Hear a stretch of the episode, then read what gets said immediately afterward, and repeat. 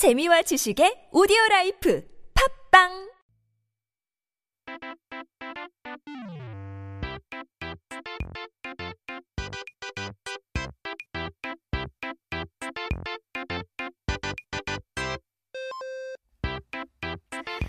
time for our word of the day. 사전을 한번 펼쳐보고 오늘 첫 번째 단어를 살펴봐야 되죠.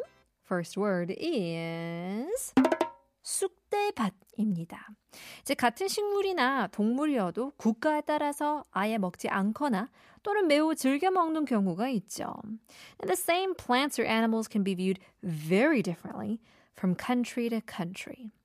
그 예 중 하나가 바로 쑥인데요. 쑥은 한국에서는 정말 널리 쓰이는 풀이죠.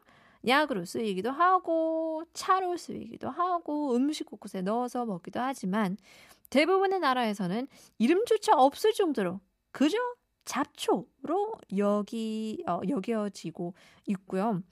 Now, some may not consume them at all, while others may enjoy them very frequently. So one of the best examples would be 쑥. In English, we call it mugwort. Do you even know what that is? In Korea, mugwort 쑥 is widely used as medicine. It's in teas. It's an ingredient in various dishes. It's even in skincare. However, in most other countries, it's just considered weed or a weed, excuse me, 잡초. It's just a weed, often without even having a specific name. 이제 한국에서는 과거 먹을 게 없던 시절 쑥의 강한 생명력과 그 특유의 향 때문에 먹게 되었는데요. 특히 이 강인한 생명력에서 유래한 말 중에 쑥대밭이라는 말이 있어요. 매우 어지럽거나 못 쓰게 된 모양을 비유적으로 말하는 것인데 아주 오래도록 방치된 장소나 사건이 일어나서 매우 어지러운 상황을 쑥대밭이라고 비유하곤 하죠. Now, in Korea, people began eating mugwort during times of scarcity, appreciating its strong vitality and its very unique scent. So, this robust vitality of mugwort inspired the term sukdaebat, which is used metaphorically to describe a place or a situation that is disorganized, it's ruined. It's often used to refer to places that's long abandoned or in situations that have become so chaotic. 이제 쑥은 그 번식력과 생존력이 어, 어마무시하게 뛰어나는데요. 길거리에서 봄이면 흔하게 볼 수 있는 이 자연재해가 일어나거나 음, 폐허가 된 곳에서도 다른 식물은 몰라도 쑥과 잡초는 여기저기서 볼 수 있을 정도입니다. 쑥밭에서 어, 대는 이 쑥의 줄기를 이야기하는데요. 이제 어떤 이유가 되었던 사람이 살지 않고 황량한 곳이나 정리가 되지 않고 엉망진창인 곳에는 이제 이런 쑥과 어, 쑥줄기 많이 어, 많이 자라 있다는 뜻에서 쑥대밭이라는 말이 생겨나게 되었습니다.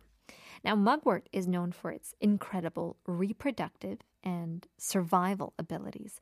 It's commonly seen on streets, especially in the springtime, where mugwort and weeds are often the only plants that can survive natural disasters or in ruins.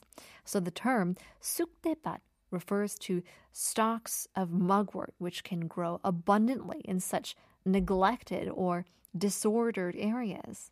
So then the term sukdebat uh, the stalks of mugwort arose from the observation that in desolate or unkept places, only mugwort and in stalks tend to thrive.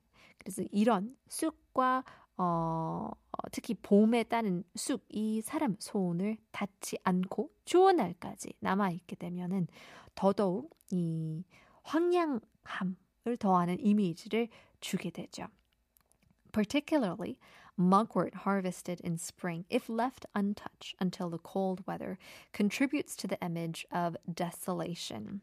So 요즘 지방에는 사람이 살지 않나 어, 쑥대밭인 경우가 많다는데 걱정이 되는데요.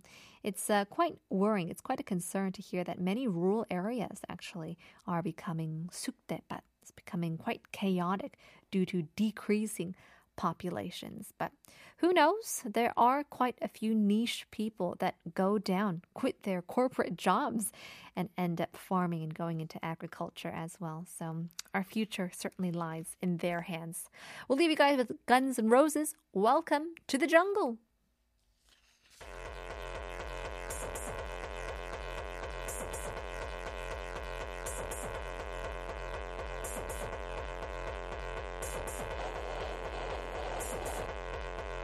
Let's take a look at our second word of the day. 오늘의 두 번째 단어는 바로 아성인데요. 어제 한국에서 세계적인 게임 경기 결승전이었는데요. 전 세계에서 실시간으로 시청하는 사람들이 300만 명이 넘을 정도로 인기가 엄청난 게임의 경기였다고 합니다. 결승에 올해 한국 팀이 우승하면서 역시 게임 어, 종주국이라는 이미지답게 아성의 한국 모습을 보여줬는데요. Yesterday, there was a global championship final in Korea, uh, so popular that over 3 million people watched it live worldwide. Now, the Korean team won the finals, reinforcing Korea's image as the dominant force, the Asong in the gaming world. 여기서 아성이란 무너뜨리기 힘든 거대한 성을 말하는데요. 비슷한 말로는 뭐 철옹성이 있죠. 이제 철옹성과 아성 모두 옛날에 방어를 하기 위해 지었던 성을 뜻하긴 하지만 어, 철옹성은 마치 철로 만든 것처럼 단단해서 무너지지 않은 성을 이야기하는데요. 아성은 이유에 다르게 아기가 꽂힌 성을 말합니다. 너무 이상하지 않습니까? Now, the term asong mentioned before refers to a massive, almost impregnable fortress. Similar term is 철옹성, which also denotes, uh, denotes a fortress, but implying one that is strong as if it was made of iron, made of 철, unbreakable, steadfast. However, Ashong differs as it signifies a fortress with a 아기 placed on it. 아기라고 하면 베이비잖아요. 베이비가 꽂힌 성? 아니랍니다. 걱정하지 마세요. Don't worry. 여러분이 생각하는 그 아이가 아니라 아니고 이제 아기란 옛날 군대에서 어, 지휘관이 쓰는 깃발을 말합니다. Now, in this context, 아기 is not a baby, but it refers to a flag used by military commanders in ancient times. 이제 고, 코끼리의 뿔인 상아를 깃발에 걸어서 장식했다고 해서 아기라는 이름을 붙였는데요. 이 깃발을 걸면 아군이 지휘관이 어디에 있는지 알겠지만 동시에 적군 또한 어디에 있는지를 알게 되겠죠. 중요한 사람이니만큼 그쪽에 공격을 많이 집중할 테고요.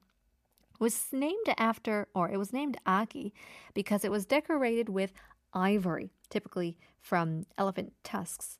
So such a flag would indicate the commander's location to both allies and also to enemies, becoming a focus of heavy attacks. 그걸 잘 아는 군대에서는 아기가 꽂힌 부분에 방어를 더 집중을 하고 성벽도 더 높고 단단하게 쌓았죠.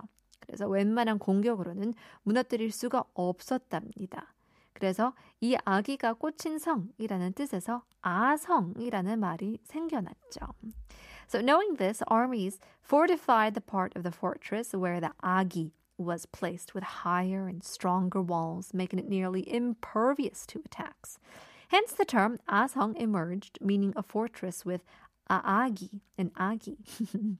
또한 상의, 어, 상하의 아자가 어금니를 뜻하기도 하기 때문에 어금니처럼 단단해서 잘 무너지지 않는 성이라는 뜻도 쓰인다고 합니다. Now, even the character a in 아성 also means your molar, your back tooth.